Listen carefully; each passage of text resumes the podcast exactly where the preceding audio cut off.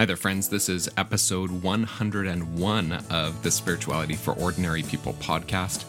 My name is Matt Bruff. I'm a pastor and an author and your host. And today uh, we don't have an interview. Uh, what I'm going to be talking about is the incarnation.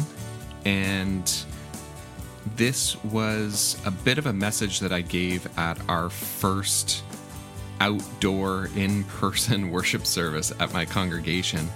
And just a handful of people got together outside and uh, did some reading and some praying and had this message. And someone had, I'd actually asked on Facebook, you know, what should we talk about at an initial in person service? And one person commented on that. Well, a few people commented on it, but uh, one that jumped out at me was, talk about the power of the incarnation. And that's what I decided to do. Uh, and I thought I would share some of the thoughts here about that and this idea of getting together in person.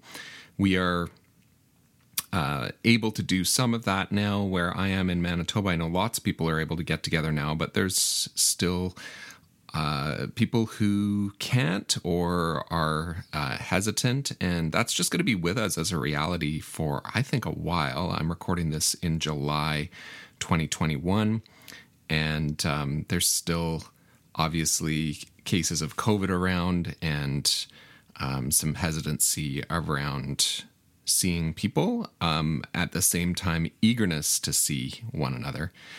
Uh, one of the things that I brought up in that talk was a quote from uh, a, a, tiny little verse in Hebrews that I've heard quoted a lot, especially by people who have been trying to say, look, we have to get together, or churches have the right to get together and shouldn't be stopped by government, which which I don't agree with. Um, I, like our church has been streaming services, and we are being cautious in how we regather, um, which uh, that's that's kind of our elders' choice, and uh, and I think that's wise. You know, there's lots of people that might have health concerns and things like that. So, uh, and we're a small church of a small building, and uh, social distancing is a bit challenging. So, hence the outdoor gathering for us.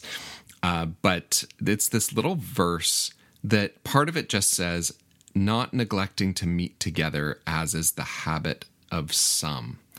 And it's sort of has been used to, I think, pit people against one another, right? Some people are not meeting together, but we're supposed to, you know, obey what is in the Bible and not neglect to meet together. Uh, that verse, it's only half a verse. Um, and here's a little more of it. It actually says, and let us consider how to provoke one another to love and good deeds, not neglecting to meet together, as is the habit of some, but encouraging one another. And I think it's fascinating this uh, this verse that's kind of been used as sort of an us and them, you know, as is the habit of some some of those people, those people over there, uh, they're neglecting to meet together, but we're not going to. We're going to come together. It's kind of been used as a as a divisive sort of verse, but it's actually a verse about coming together. It's actually a verse about unity, um, and it's it's asking us to consider right? Let us think about how to provoke one another to love and good deeds. And the meeting together is not actually the goal. It's actually the the means right? Uh, as we come together it's a means it's a method to encourage each other and to provoke each other to love and good deeds. And this is kind of what incarnation is about in a way uh, incarnation is talking about how God in Jesus came into the world, that he indwells the world. And there's been movements in the last number of years uh, to think about incarnational ministry or incarnational theology, uh, which basically, incarnational ministry will talk about how as Jesus indwells the world, so we too indwell the world. And uh, there's a, a translation of the Gospel of John by Eugene Peterson, well, the whole Bible by Eugene Peterson called The Message. And in that translation, uh, there's this little verse in the prologue of John in the first chapter that talks about uh, God. Uh, the word became flesh, um, but Eugene Peterson's way of of talking about that is the word or Jesus, you know, God in uh, the second person of the Trinity, moved into the neighborhood, uh, is the way he talks about it. And so we too want to care about our neighborhoods, move into the neighborhood. You know, as God is with us in Jesus, so we too are with one another and with others. And so you see the connection to gathering together here, right? Um, but I ran across an article by Merwin Johnson, who was professor of theology at Union Presbyterian Seminary in Charlotte, North Carolina. And this article was Finding an Alternative to Incarnational Ministry. It was published in the Presbyterian Outlook in 2018. And Johnson points out a danger. And in essence, I'll summarize the argument. I don't know if he's quite saying this, but what I took from it was that uh, there's a danger that if we incarnate in a place as Jesus incarnates in the world, what we can tend to do is start to equate ourselves with Jesus. And you actually find that this is this is quite true of the way um, the faith and Christianity was uh, was in terms of mission in colonialism, right? So it's sort of like the way that God is present in the world is through the church, through Christians, through us. So what we've got to do is we've got to go into the world to be present there so that the people can encounter God through us. Because if we don't do that, oh no, they're not going to encounter God. And the implication here is that basically Christians are supposed to go out into the world, leave their churches, go out into the world, tell people about God, show people about God, and then they will be saved out of their lives and out of the you know the darkness of the world and into presumably the church and ultimately eternal life with God.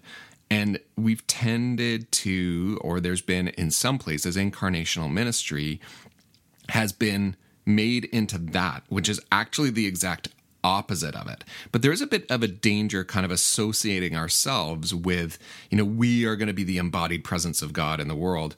That I think that's true, but there's a danger in doing that because it can easily slip into just kind of the old patterns of, well, then we have the answers, we're God's presence, so we're going to go and and and uh, you know try to get everybody on board with what we think.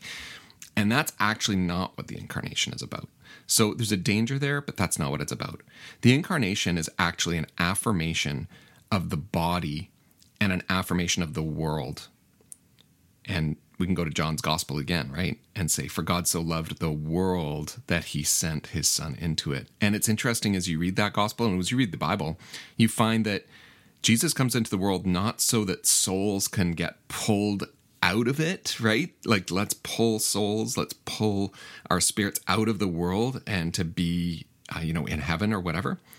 The incarnation actually shows us that Jesus uh, enters the world fully, even entering the world as a vulnerable infant in order to redeem the world itself. Um, so it's actually an affirmation of of the world right it's an affirmation of this bodily presence that we have this bodily existence that we have uh, Jes Kast who is a minister in the United Church of Christ, wrote an essay that appeared in the Reformed Journal in 2011. And that essay was called Incarnation Theology in the Body. And it opens in this beautiful way. I just want to read the opening the incarnation. This is the heart of my theology the flesh, body, feelings, thinking, desire, touching, fighting colds, crying because of joy, butterflies in the stomach, eating healthy foods, drinking bold red wines, bruised knees, the mystery of walking on the sacred ground, and all the other many wonderful and difficult experiences that it goes through. This is the flesh that Jesus, that God put on. In Jesus, the incarnate word, we see the affirmation of the body, an affirmation we must not quickly gloss over. I just think that's beautiful. And she goes on from there to not gloss over this affirmation of the body, this affirmation of our embodied existence. So there's something about the incarnation of Jesus that actually leads us to our own sense of our embodiedness in the world and our own affirmation of the world itself. At the same time, the incarnation of Jesus is completely unique. So it's not that Jesus is just an incarnation of God, and then we're all just little incarnations of God running around. Um, this is perhaps the danger that Johnson points out to us in that 2018 article. Um, that there's something special about about Jesus, and that draws us in. Um, this is you know this is why we have a celebration once a year called Christmas, which is the celebration of the incarnation in Jesus. Uh, and at the same time, so even though Jesus' incarnation is unique, we we do people who follow Jesus do actually represent God, and so the incarnation is not just about God with us in Jesus um, or by the Holy Spirit. It's actually about the way God is with us. And this is revealed in this unique incarnation of Jesus, right? Because we can actually see the way the incarnation works in Jesus, and then we can try to live that same way. Um, and and, so we're supposed to live this same way with one another and with other people. And so there's this great uh, text about this in Philippians chapter 2, where Paul uh, writes about let the same mind be in you that was in Christ Jesus. And you notice here that it's about outlook and intention, right? Like have the same mind that was in you. And he summarizes this outlook and this intention as not looking to your own interests, but to the interests of others. And so incarnation, it's not self serving, right? It's not like the church tries to go out into the world so that the church can somehow get more people for itself. No, it's not self serving. Um, it's it's actually really is about the other people. It actually really is about uh, serving others. It's also not self protecting, as in I'm just going to protect myself at all costs, and everyone else should just behave that way too. No, no, no. Like the incarnation shows us that the way that we are in the world is always other focused. The way God is with us in love is actually by identifying with us fully. In all of this, presence is actually really important. Like being together physically when possible is really important. But technologically assisted or technology assisted when it's not possible to be together, right? So it's actually okay. It really is okay that we've had to have streaming services, that we've had to, oh no, pick up the phone and talk to somebody on the phone. Um, this is obvious, actually, if you read the Bible, uh, you find that, um, you know, people being together is important, gathering together is important, but they used technology when they were not able to be together. Paul used technology all the time. You are like, what am I talking about? Paul's technology was letter writing. We have all these letters, like a whole bunch of the New Testament is made up of letters, which was the connection technology that was available to them at the time to be there for them. Um, in in this letter to the Philippians, Paul uh, writes um, after this beautiful um, hymn that he inserts into that letter about Jesus emptying himself and becoming a servant and um, and how we're called to have that same mind of emptying ourselves and becoming servants.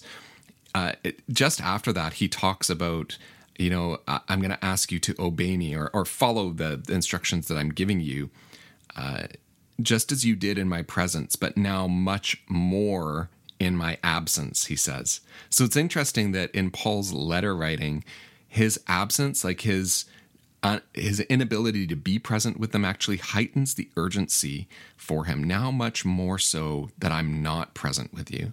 And how true has that been that our faith actually has to become more intentional? So it's like when when we could get together every week at church or in a small group or whatever, and we could just see one another.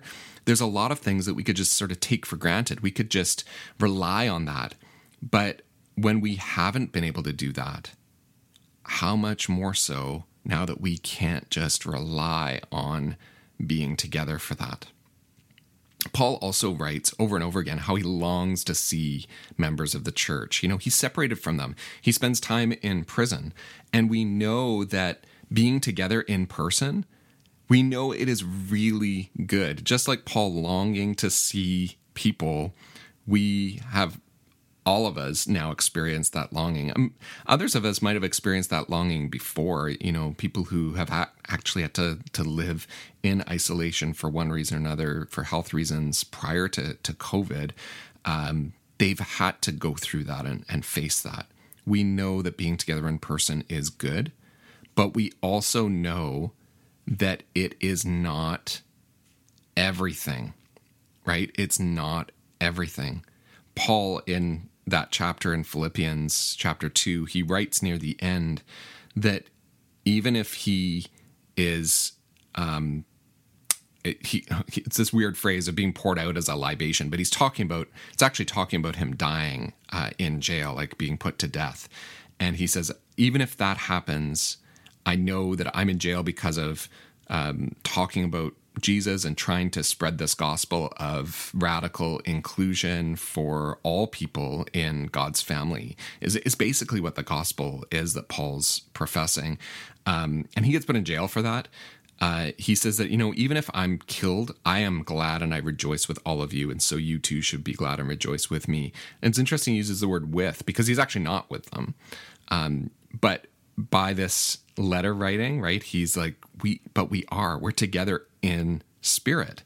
Um, and even if I'm separated from you by death, I'm glad and rejoice with you. So, like, nothing can stop that sense of being with, uh, which is really quite fascinating. So, if we think about that, you know, we're going to have people who, even when churches do start to get back together, there's going to be people who are joining online, or there's going to be people who um, just can't come to those church buildings or spaces anymore. But we are with one another. And we have to do everything we can to try to keep those connections. And if we've got technology that can help us do it, then great, let's use that technology.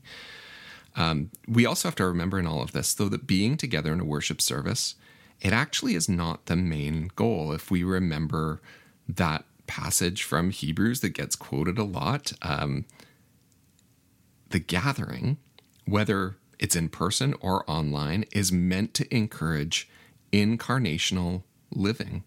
How can we live as Jesus lived? How can we serve as he served?